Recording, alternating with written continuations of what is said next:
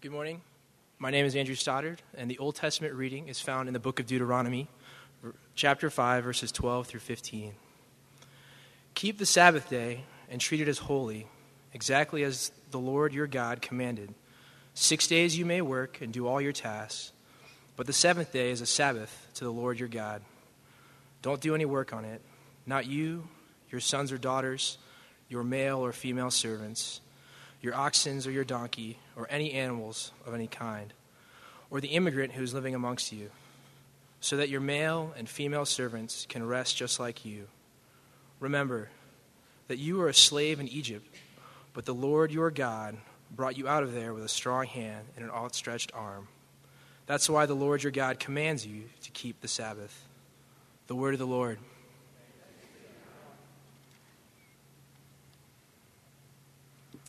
Good morning. My name is Rachel, and the New Testament reading is found in 2 Corinthians 13 14 in the message. The amazing grace of the Master, Jesus Christ, the extravagant love of God, the intimate friendship of the Holy Spirit be with all of you. The word of the Lord.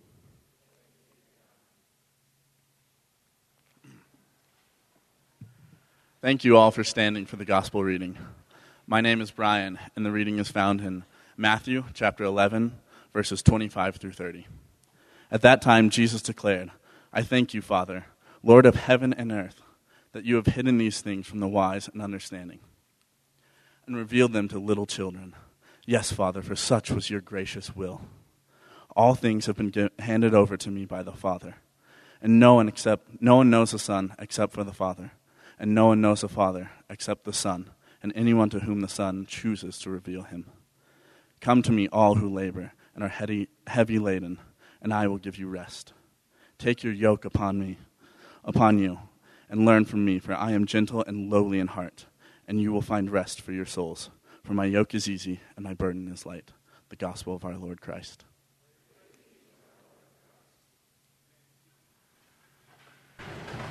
Check. Oh, there it is. How are you on this fine fall Sunday? You're good. You're good. Usually, when um, you ask someone how they're doing, it's not long before they respond with something like, "Well, it's kind of busy right now." Right? A couple of weeks ago, someone asked me, "How you doing, Glenn?" And uh, actually, I wasn't busy. And he said, "How was your week?" And actually, I had a great week, and I had all kinds of extra time. I even came home early a few days and took my son to the park. One Monday, I, came home in the afternoon and took Jonas out for ice cream, and I was feeling a little guilty because all of this was coming back to my mind when he said, How was your week? And, uh, and I said, It's been a good week. I mean, um, yeah, it hasn't been too, too crazy. In fact, I've had a lot of uh, some downtime, and he's looking at me like, Okay, great. And then a week later, same friend, we're having a similar conversation. How was your week? And again, I'd had another slow week. And so I said, no, no, it's, uh, I actually took some time this afternoon and was reading. And, and then I just felt guilty for saying that. So I texted him after the fact and I said, you know, I, I, do, I mean, a lot of weeks, like there's just a lot going on. And, and, and, and you know, the couple weeks before we were going out with people for dinner and all this stuff. So uh, this is just an unusual time that you're catching me. And, and he's not like my boss. He's, it's not Pastor Brady. He's not anyone checking in on my workflow, you know. And he's like, dude, you don't have to justify the fact that you had a slower week. Like, that's okay, you know. But do you know the feeling of like where busyness is kind of a badge? And that to be not busy automatically you feel like you're lazy. And so it's either busyness or laziness. And we, we think in terms of just two extreme poles. And we're like, I have to show that I'm working hard and I have to show that I'm important. Because if I say I don't really have that much going on now, it doesn't, maybe people will think that I'm not really doing my job. Maybe people will think that my job is not that hard. Maybe we'll think that, you know, and on and on it goes. So we're in this little two part series called Addicted to Busy, and we'll wrap it up today. And it's true, last week we said this not all busyness is a sign of unhealthiness. Not all busyness is the sign of unhealthiness. In fact, many times there are, there's a busyness because of, of unique situations or deadlines or family situations or whatever it may be. Some, a lot of times it's just stuff. But something happens to us along the way, and that's what the series is about. Something happens to us where we get used to a certain pace that we don't know what to do with ourselves. So last week we said, what, if, what does it mean to diagnose the problem? And last week we talked about do we ever leave ourselves alone or are we afraid to leave ourselves alone? Are we afraid to let ourselves stop and come face to face with our insecurity or with our fear or with our past. And we talked about the Jacob story from the book of Genesis where Jacob finally stops and he comes face to face with himself and he says his true name, but he also comes face to face with the God who renames him. And we talked about how deep down inside we don't want to let pace and busyness be a mask for a growing unhealthiness. So that was last week. This week it's about finding rest. It's about saying, okay, so how do we actually let the Lord bring rest to our souls deep down inside? And the question maybe for us today is simply this Do you ever stop?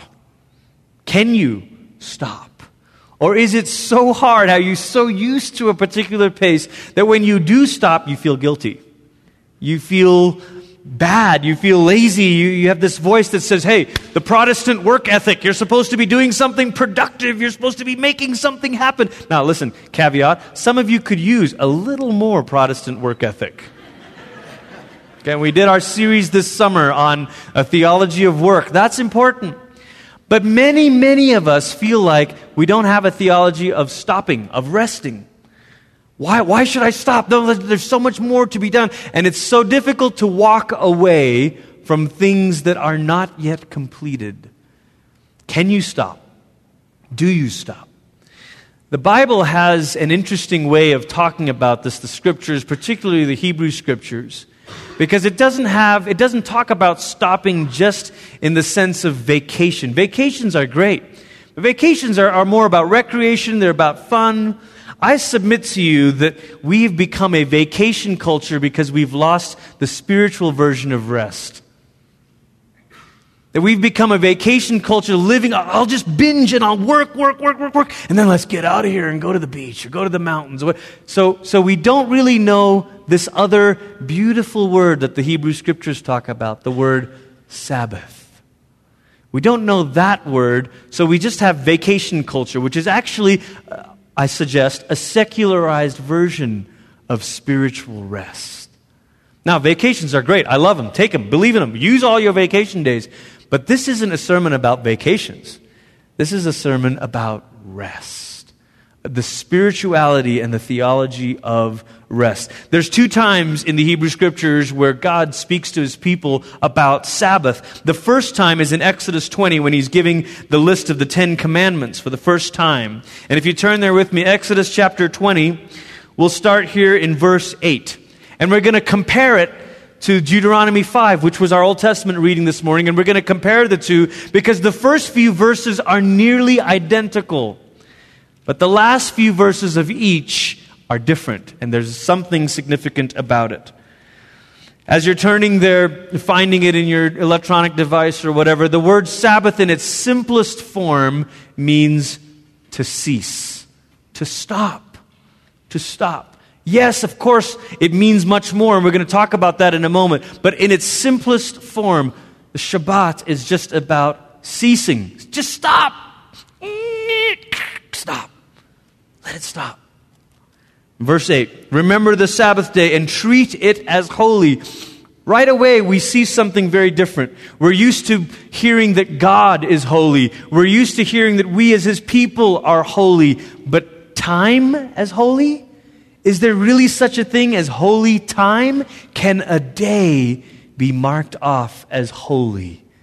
The idea of holy is to separate, to set apart, to mark it off. And what God is saying is there's a certain time that you're supposed to separate from all other time. And how? What, what do we do to mark this off? Six days you may work and do all your tasks, but the seventh day is a Sabbath to the Lord your God. Do not do any work on it. Not you, your sons or daughters, your male or female servants, your animal, or the immigrant who's living with you. Why? Because if they're working, you're going to be drawn into work somehow too. Right? And then he says, here's the reason here, verse 11. Because the Lord made the heavens and the earth, the sea, and everything that is in them in six days, but rested on the seventh day. That is why the Lord blessed the Sabbath day and made it holy. That is why. From the Exodus passage, we see this that Sabbath is rooted in creation. Or to say it in a more straightforward way, when we rest, we remember that God is creator. When we stop, we remember that God is creator. It's amazing, isn't it, to think that it doesn't all depend on me or you. Now we laugh because if I say it that way, you say, well, of course it doesn't. But actually, how, many of you might relate to this, but there's this little voice in your head that says some version of this If I don't, then it won't. If I don't do this, then it won't get to. Glenn, you don't understand.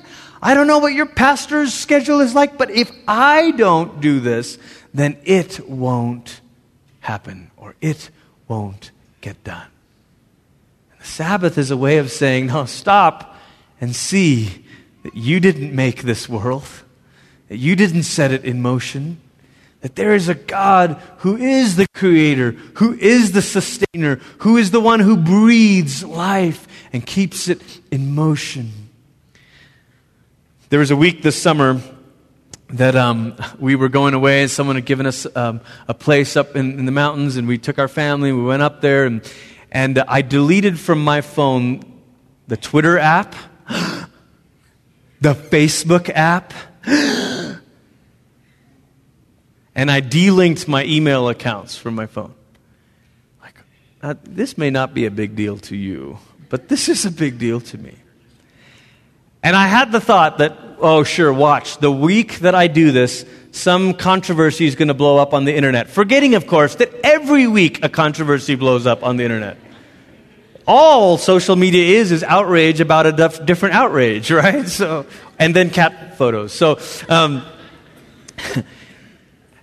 So I realized that just not having those apps on my phone made me less willing to go to Safari and log in and check. Now, it so happened that sure enough, by the end of that week, some issue had blown up on the interwebs about some theological discussion and so and so was no longer, must be an apostate because he had this particular view. And I thought, oh, I've got to weigh in on this.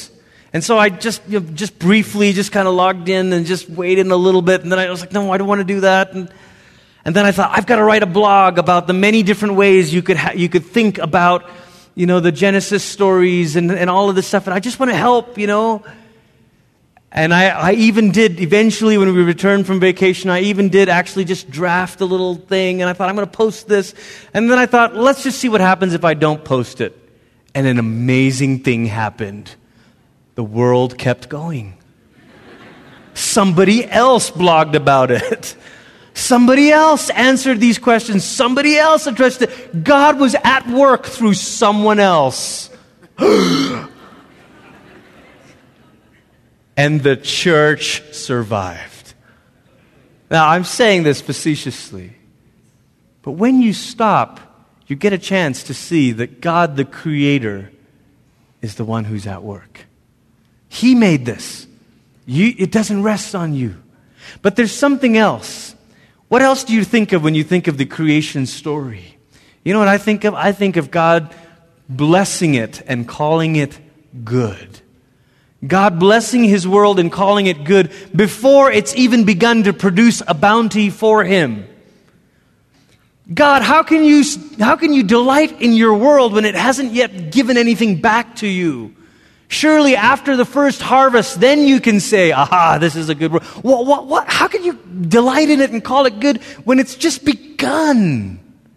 You know that reminds me of? It reminds me of Jesus beginning his ministry and getting immersed in the waters of baptism by John. The heavens opening up over Jesus and the thundering voice overhead that says, This is my Son in whom I am well pleased.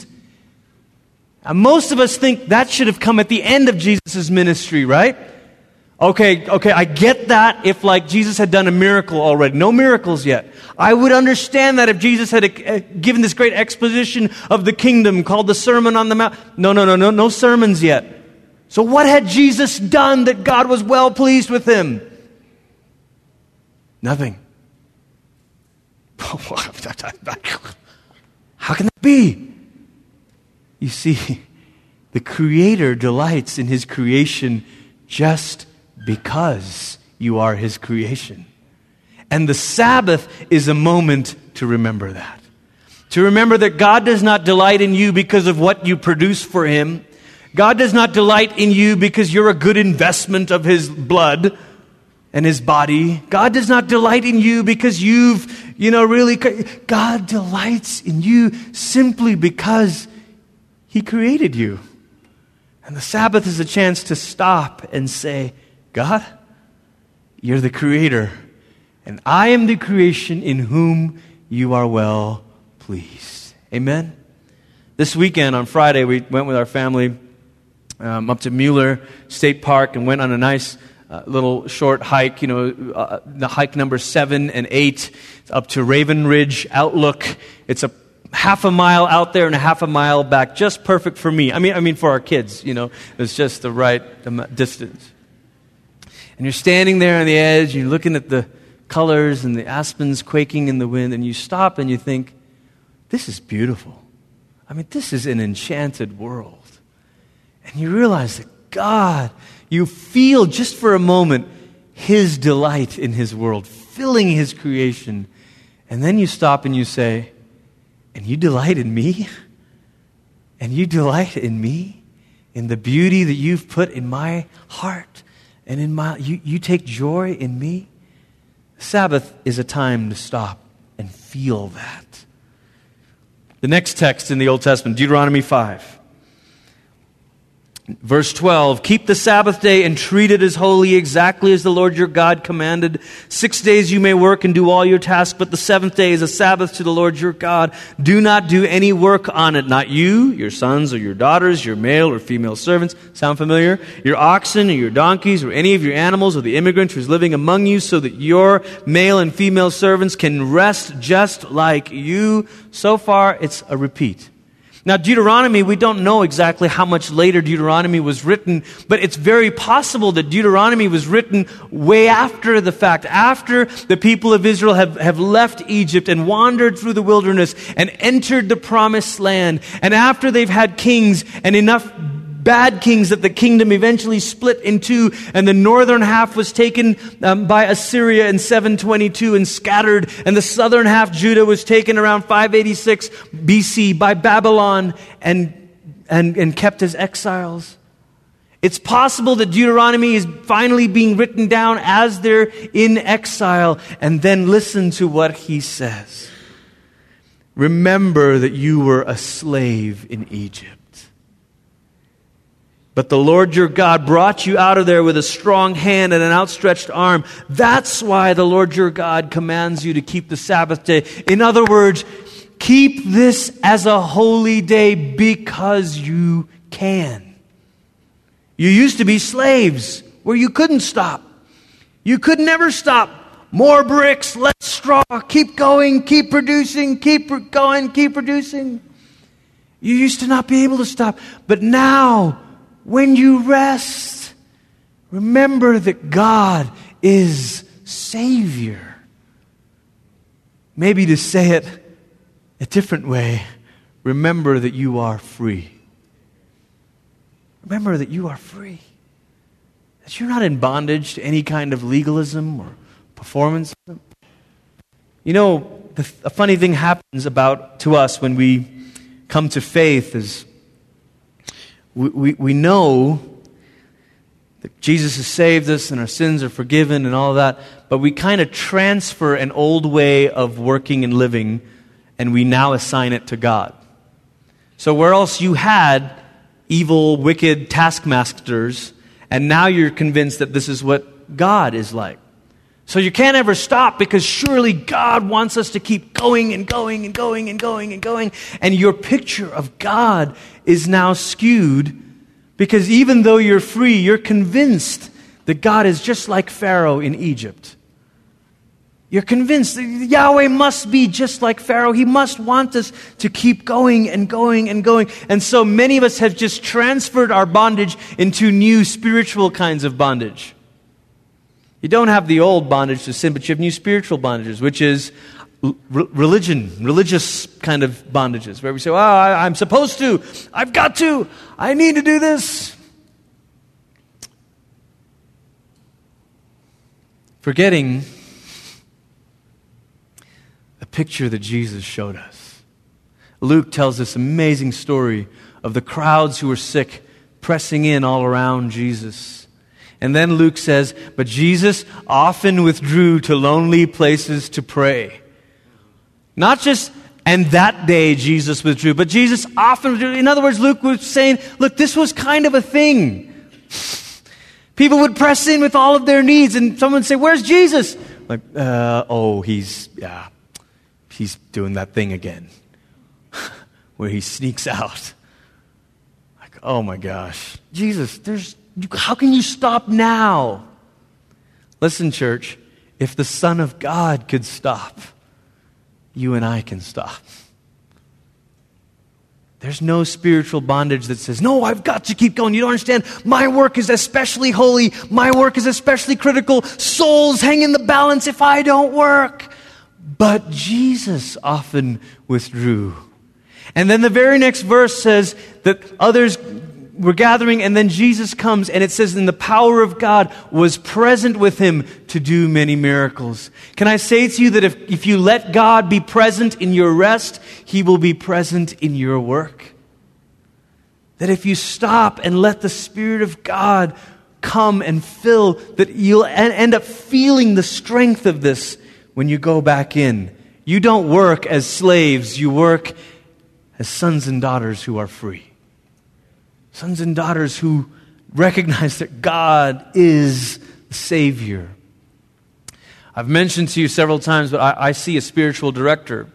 And I think it's a healthy thing. We're talking about, we've been talking about mentoring in our adult Sunday school classes here, the need for all of us to have people speaking into our lives and for us to have others that we pour into. And I've got a few different uh, older guys that speak into my life, but I also have a spiritual director because I, I need someone who is specially um, trained and skilled and practiced in helping me pay attention to my own soul. And very often I'll go, we, we meet once a month, and very often I go in, it's on a Monday, which is probably dangerous as a pastor anyway, on Mondays, you know. But very often I'll go in and I'll say something, I'll share something, and, and he says, Glenn, why are you standing over yourself in judgment? Maybe it's not that God is the taskmaster, maybe it's that you are. That you've got yourself in bondage. Because you stand over yourself and you say, I should be a better husband. I should be a better wife. I should be a better mom. I should be better. I should do better at my job. I should do better with the kids. I should do, I should keep the house clean. I should cook more. I should clean. I, I should, I should. Standing over yourself. And the Sabbath says, Can you stop? And recognize that you're free. You're free. The voice of Jesus is the voice of the same one who said, Woman, where are your accusers? And she says, They're gone. And he says, And neither do I condemn you. That's the voice of God that says, I'm not standing over you. Sabbath is rooted in creation and salvation. It reminds us that we're the created ones that God delights in, and we're the rescued, saved, redeemed ones who are free to not work out of performance driven, fear driven legalism. So, how do, how do we do this? What does this look like in our daily lives? What, what, what, what might be some of the things we can do?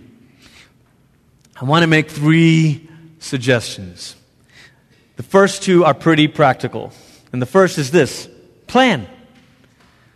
Now, this is not the moment where I give you a bunch of pithy sayings about if you fail to plan, you plan to fail, and blah, blah, blah. You know, no, no. I, I just mean the simplicity of saying, see ahead and, and build it in. It's interesting that even for the ancient people of God, the people of Israel, they needed a rhythm Every seventh day, this is what you'll do. Every seventh year, this is what you'll do. Every seventh year of sevens, on the 50th year, this is what you'll do. Why? Because of bondage? No, because if you don't plan and build it into your schedule, it ain't gonna happen. That even in ancient days, there's no romanticizing, you know, the, the olden days. Remember the olden days when we could just rest? No, there were no days like that.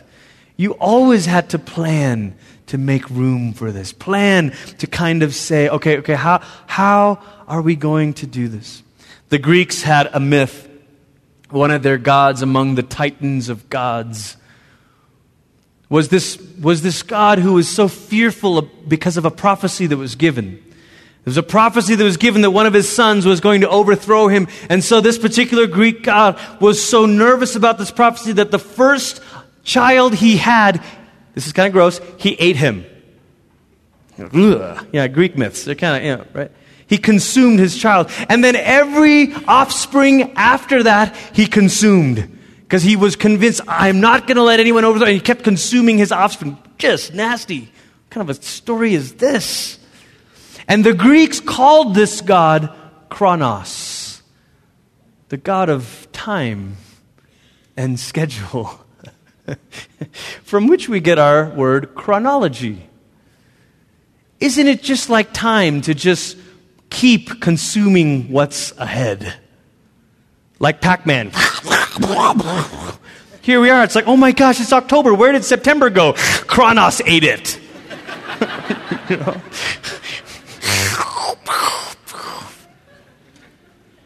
Time has a way of just chewing up what comes next. I love how Mark Buchanan in his book, The Rest of God, talks about the difference between Chronos and Kairos.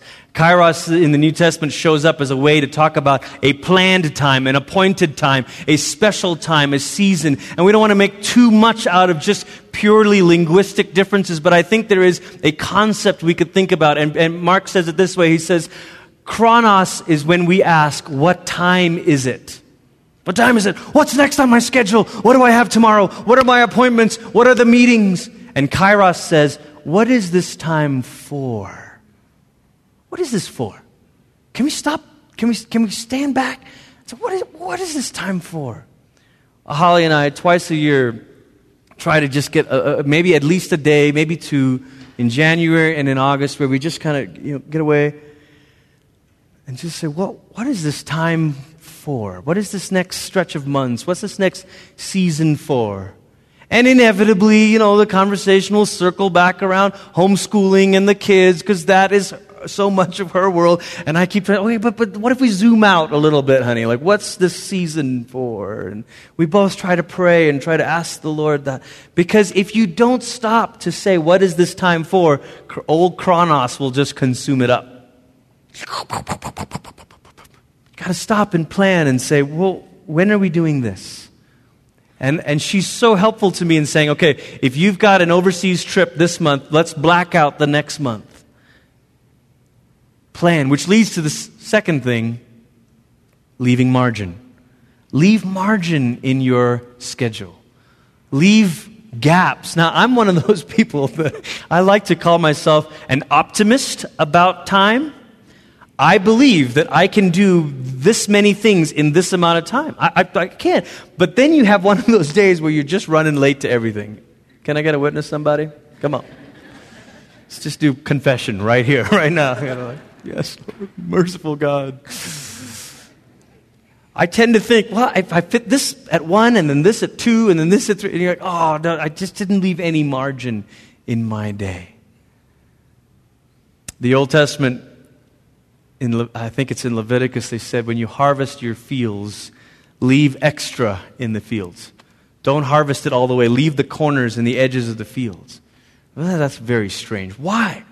so that when the immigrants and the foreigner and the poor among you come at night, most likely, looking for some food, there's a little bit left over for them. The purpose of margin is so that you have something to give to the, pe- the person in need. That's not just true of money, that's true of time, isn't it?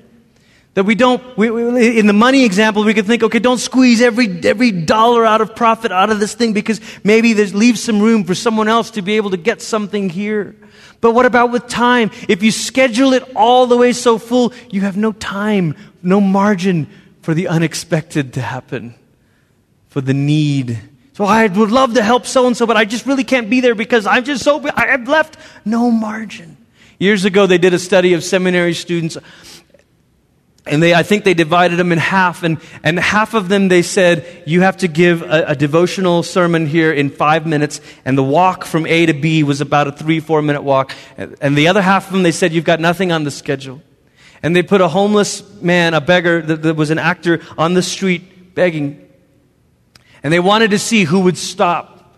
Kind of a modern day parable of the Good Samaritan. Who would stop? And the ones that had somewhere to be in five minutes did not stop.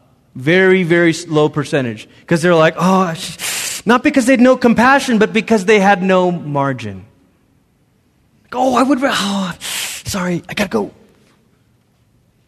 And of the students that had margin, that had nothing on the schedule next, a greater percentage of them were able or did stop. Why?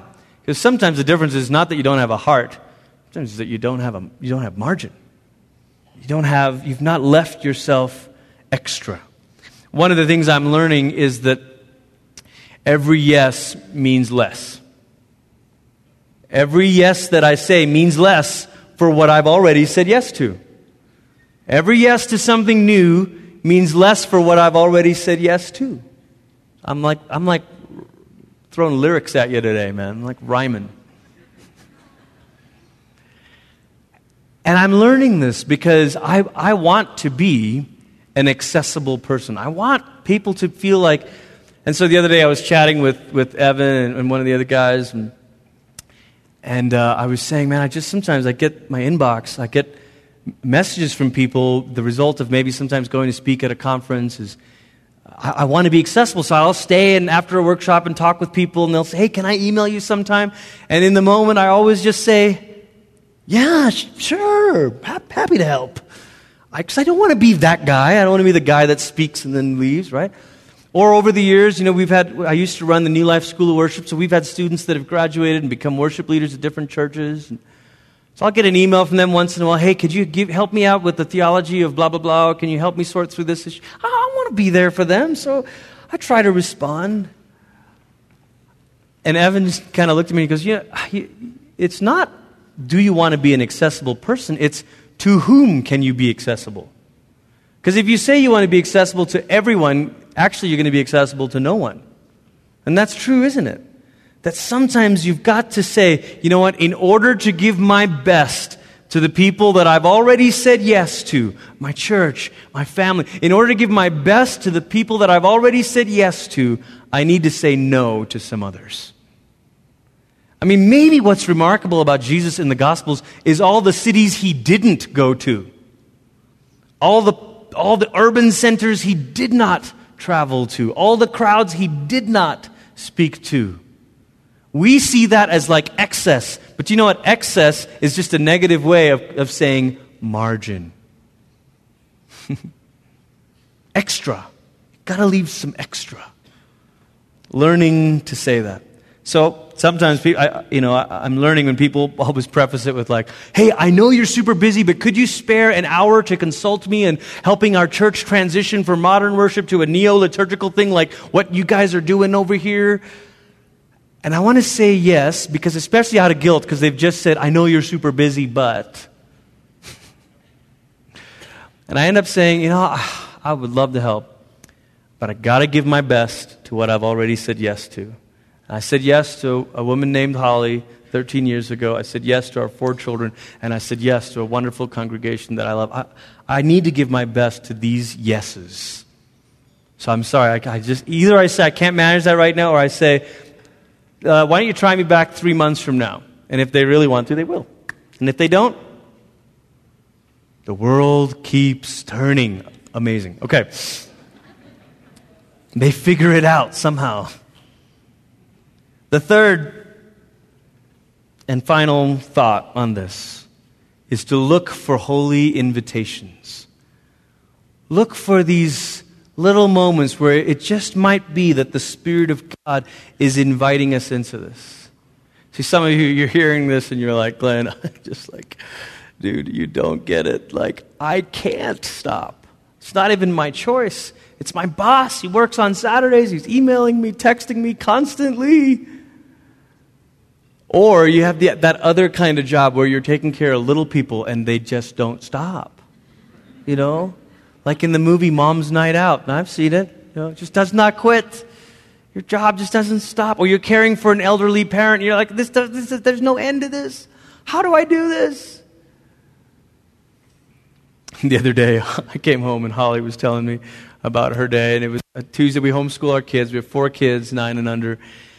But two day, uh, one day a week, our two girls, our two older girls, go to um, a one day thing at, at, at, TCA. It's a cottage program. And so Tuesdays are a chance for, for Holly to get a little break in. But inevitably, there's always something else. And so, you know, Jane uh, uh, naps in the afternoon. Jonas doesn't. The girls were at cottage. And it was that late afternoon point, and she was feeling like, I, I'm, I just need to stop and just take a little bit of time for myself. Just, just right, I just need to stop. And she could hear Jane already kind of talking in her crib, like she's awake. She's oh, Jane's going to be fine. Jonas can play with Legos. The girls will be home in like 20. I just need to stop right now. So she makes herself a cup of coffee, because you need coffee a few times in the day with little kids.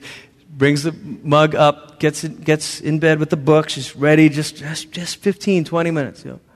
And she sits down, and it's one of these mugs that years ago we bought from the Goodwill because it was just a cool design. And as she's sitting, just finally gets all settled and she's holding the mug, and it just totally dismantles from the handle. Just, and coffee goes everywhere, all over her, all over the bed, just everywhere. And she's just like, oh my gosh, what? And then she decides, this is not going to stop me from having my time. So she scoots over to the other side of the bed and reads her book and says, I'm going to take these next 15 minutes. It's awesome. Because sometimes you got to take it where you find it, right? There are these Selah moments, you know, in the Psalms where the psalmist is pouring out his heart and he says, Let's just stop. Let's just stop. And sometimes we wait for the conditions to be perfect. Oh, and yet, Glenn, I hear you. I get that. Oh, Sabbath. It's just another talk to make me feel guilty, to stand in judgment over myself. No, no, no, no, no, no, no, no, no. No, actually, the whole idea of looking for holy invitations is realizing that God is in all of it. See, throughout the Christian spiritual tradition, there's really been kind of two modes of talking about spiritual practices. The first is kind of the, the rule of St. Benedict, the Benedictine approach, somewhere in the 400s, where he developed hours to pray and certain, a certain rhythm, a certain pattern, the rule of life that Benedict developed. And many of you, when you hear about that, you think, that is me. I need structure. I need schedule. I need discipline. I am a Benedictine at heart. And the rest of you are like, I'm doomed. I'll never be a saint. I can't do this. And fortunately, a thousand years or so after Benedict, there was another man named Ignatius. And the Ignatian way was much more about contemplation in action. And at first, when he developed, when he was developing this, people were not sure about this. Like, that sounds, how, how can you pray as you're on your way? I mean, that just seems like, that seems like you're compromising, bro. Don't you need like a 5 a.m. quiet time? I mean, what do you mean you pray as you're on your commute? And Ignatius says, God is in everything. Not in a pantheistic sense, but God is present here with me. How can I contemplate Him as I'm on the way? My spiritual director talks to me very often about invitations. And sometimes I'll be saying, well, this is a major thing, and, and, and I don't know what to do with this. And I'm always talking about a problem as if it were something to remove. And he always turns it and says, could this be an invitation? And after like three or four times of hearing that, I'm like, dude, you are so full of. I mean, like, what, what does that even mean? And I'm slow, but I'm getting it. That we're always trying to remove the thing instead of saying, maybe God is calling me deeper through the thing. And so he said, oh, I've got this darkness and this, this anxiety, and I just need God to just take it away, and then I can be a good Christian again. And what if God is saying, Find me in the darkness, because there I am? Walk with me in the dark. I am there. So, well, I just, there's too much chaos and there's stress and there's this illness and there's this situation, and I don't know how to deal with it. And God, maybe someday things will get better. And God is saying, no, even in the midst of that, I am there. You don't have to wait for the conditions to get better. You don't have to wait till you have no more fear or no more chaos or no more stress or no more doubt or no more darkness or no more anxiety or no more sadness. You don't have to wait for it to change. You can say, Spirit of God, help me see that even in this you're inviting me to walk with you. I think of Psalm 23. Psalm 23 is this beautiful psalm about Jesus as our shepherd. And we love the first part. The Lord is my shepherd, I shall not want. He makes me lie down in green pastures. Like, yes, I would like to lie down anywhere, really. you know, like when you're going through an airport connection and you've missed your flight, but you got up at 4 a.m. for the first one, and you're like, I got a three hour delay. Like, can I lay down somewhere? You know? Leads me beside still waters. You're like, I can't wait. I just, I, got, I need that.